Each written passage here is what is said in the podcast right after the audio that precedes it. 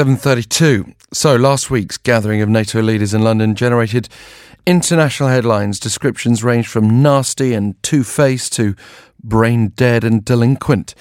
Yet, this 70-year-old alliance did produce a joint declaration in the face of the common threat, or what was perceived as a common threat from Russia and China.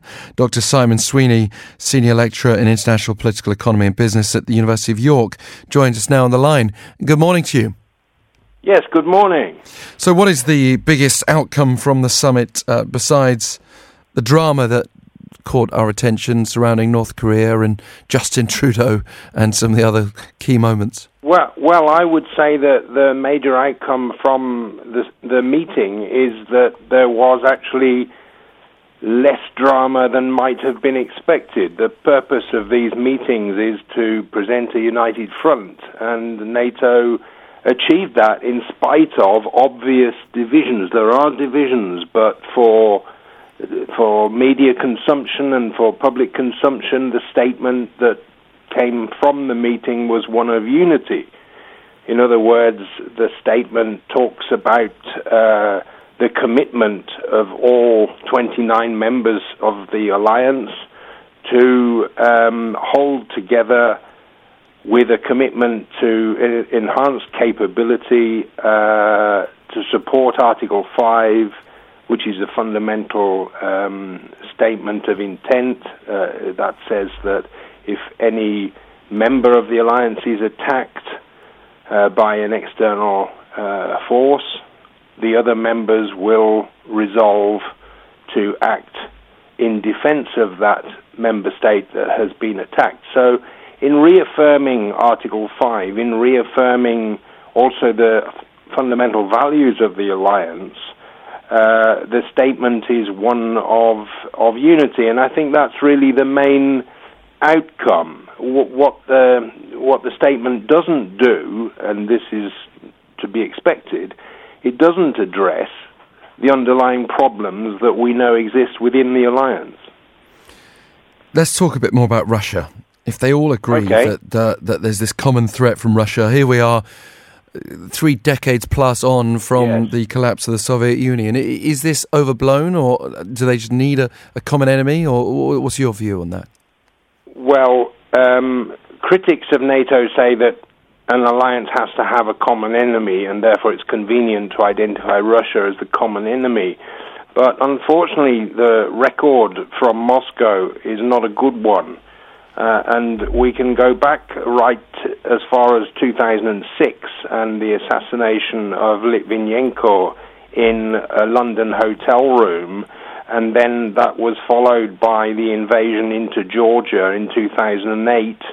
Uh, then, subsequently, uh, even more significant, I would argue, the um, annexation of Crimea, uh, formerly part of Ukraine in 2014 and support for uh, Russian speaking separatists in the Donbass region of eastern Ukraine. So th- there's there's been a lot of um, incidents, we can call them, and that's at the very least um, the shooting down of uh, uh, an airliner um, over Ukraine is also implicated in this, and more recently the poisonings in Salisbury, a British city. So it's not surprising that um, NATO identifies Russia once again as a source of threat. Weeks ahead of the summit, though, let's just take a step back here. French President Emmanuel Macron was calling NATO brain dead, and yes. and, and, you know we had this idea that President Trump was a, about to completely um, diminish its power potentially. Uh, and and we saw what happened with U- Russia and Ukraine, how NATO didn't seem to be able to stand up to to Russia, for example. Yes, um, yes, indeed. Yeah, I accept that, and I also understand why Macron, provocative though it is, described the the institution of NATO as brain dead. The reason he used the term brain dead is because NATO members were saying and doing things without consultation with other NATO members and therefore acting unilaterally, making statements that were unilateral and and undermining the solidarity of the alliance. So, if we take, for example, Trump and his inconsistent comments with regard to the future of NATO, we add to that um, uh, the U.S. Uh, withdrawing without consultation with NATO allies from Syria, and Turkey then stepping into the breach with uh, attacks uh, in northern Syria, again without consultation um, with NATO allies.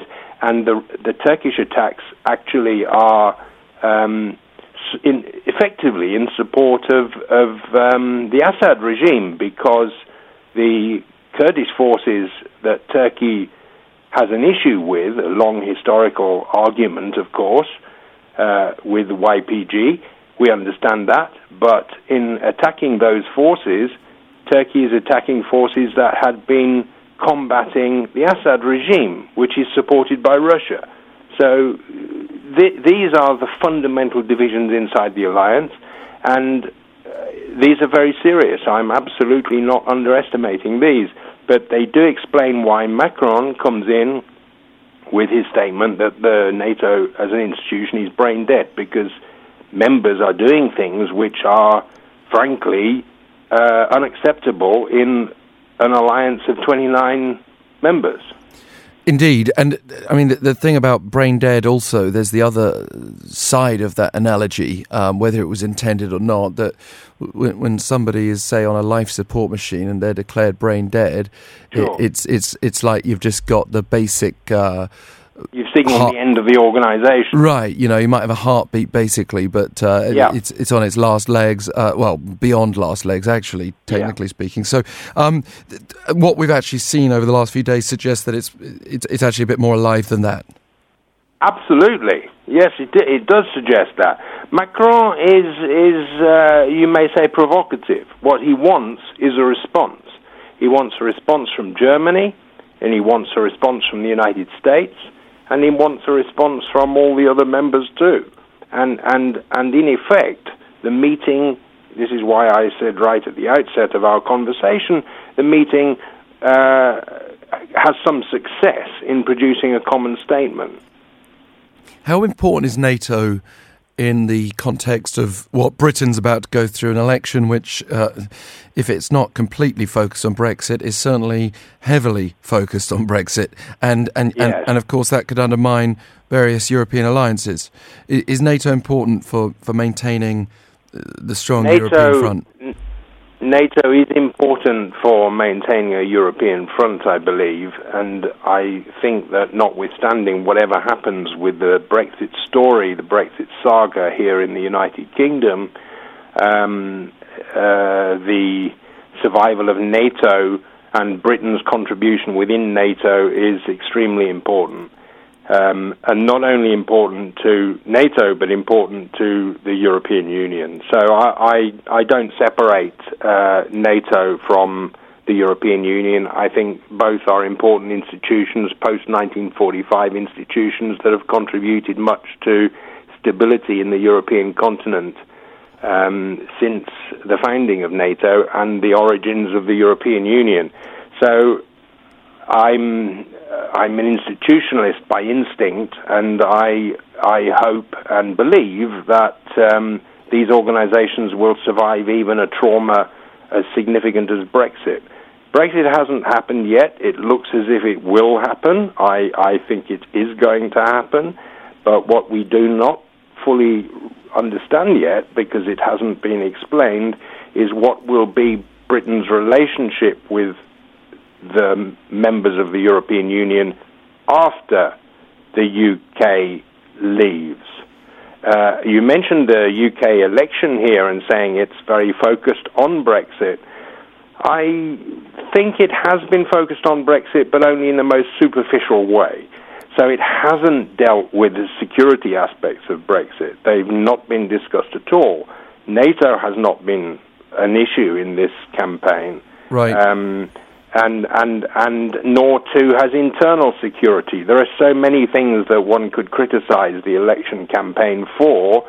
You say focus on Brexit. I say yes, there has been a focus on Brexit, but it's been very superficial. Right, focusing on the word and on the emotions, and, and obviously Correct. on what is going to potentially win the election, but not the.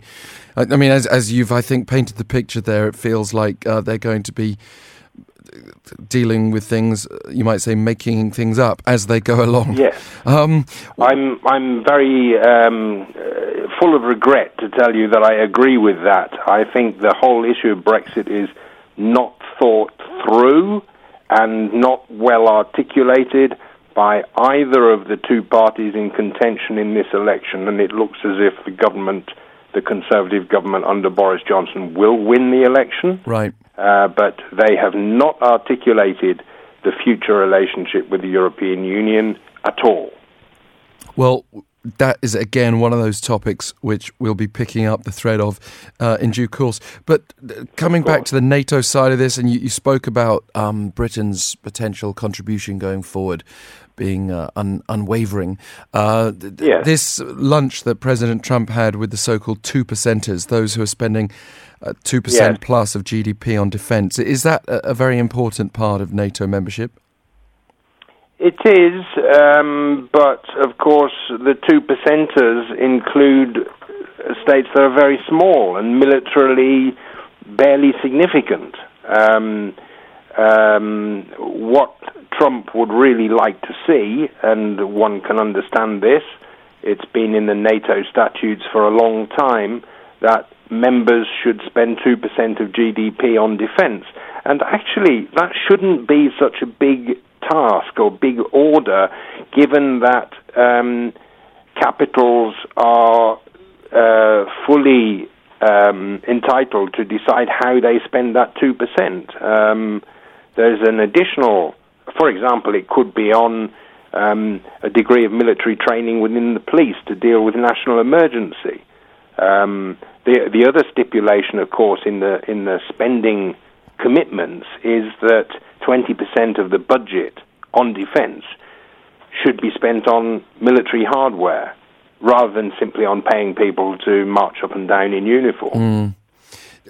So, so the two percent I don't think is a big ask. It, I understand why the United States is irritated by the failure of Europeans to um, take an adequate share of the burden, but a counter to that is that the United States could reduce its very high level of military expenditure, and that would rebalance NATO. I mean, this question of cost sharing has been huge uh, with every Yeah. one of the US allies, and, and we here in South Korea, no exception. I think many of us will um, get a sense of what you're describing there from our own point of view. But, but, Yes. the, but, but the thing is that there's also this pushback. Um, for example, in Germany, popular pressure to rely less on the United States uh, militarily. What, what, what yes, do you make of that friction? That's very interesting because the the German strategic culture, if I may use um, a rather technical term, the strategic culture is how a, a state positions itself in terms of defense and security and what its level of ambition is. And the strategic culture in Germany, for obvious historical reasons, has tended to be highly pacifist. But over the decades, this is changing, and the level of defense spending in in Germany is about 1.4 percent, not two percent, as uh, uh, the Pentagon and the Americans would wish it to be. It's about 1.4 percent. But then again, Germany counters by saying yes, but we spend a lot on foreign aid budgets, which reduce the risk of tensions and migration flows and this kind of thing. So Germany tries to say that it spends proportionally more in other areas that um, reduce the need for military expenditure. Um, expeditionary uh, humanitarian interventions, for example, out of out of area. So um, the the point that you're making that the strategic culture under a certain popular shift, if you like, is is extremely significant, and it's very gradual. It hasn't been dramatic, but we do see this over decades that in Germany there is a greater willingness for Germany, as the most powerful economic power in the European Union, to take up more responsibility both within NATO and within the European Union common security and defense policy. So, yes, I, I would agree there is a shift in Germany towards more acceptance, but it's politically very toxic and um, it's hard for a political party to be too outspoken about this hmm. increased mm. commitment to security and defense. But it's coming, and it's it's a necessity, I believe, in the European context. Dr. Sweeney, thank you very much for offering your own analysis. Thank you. It's a pleasure to talk to you.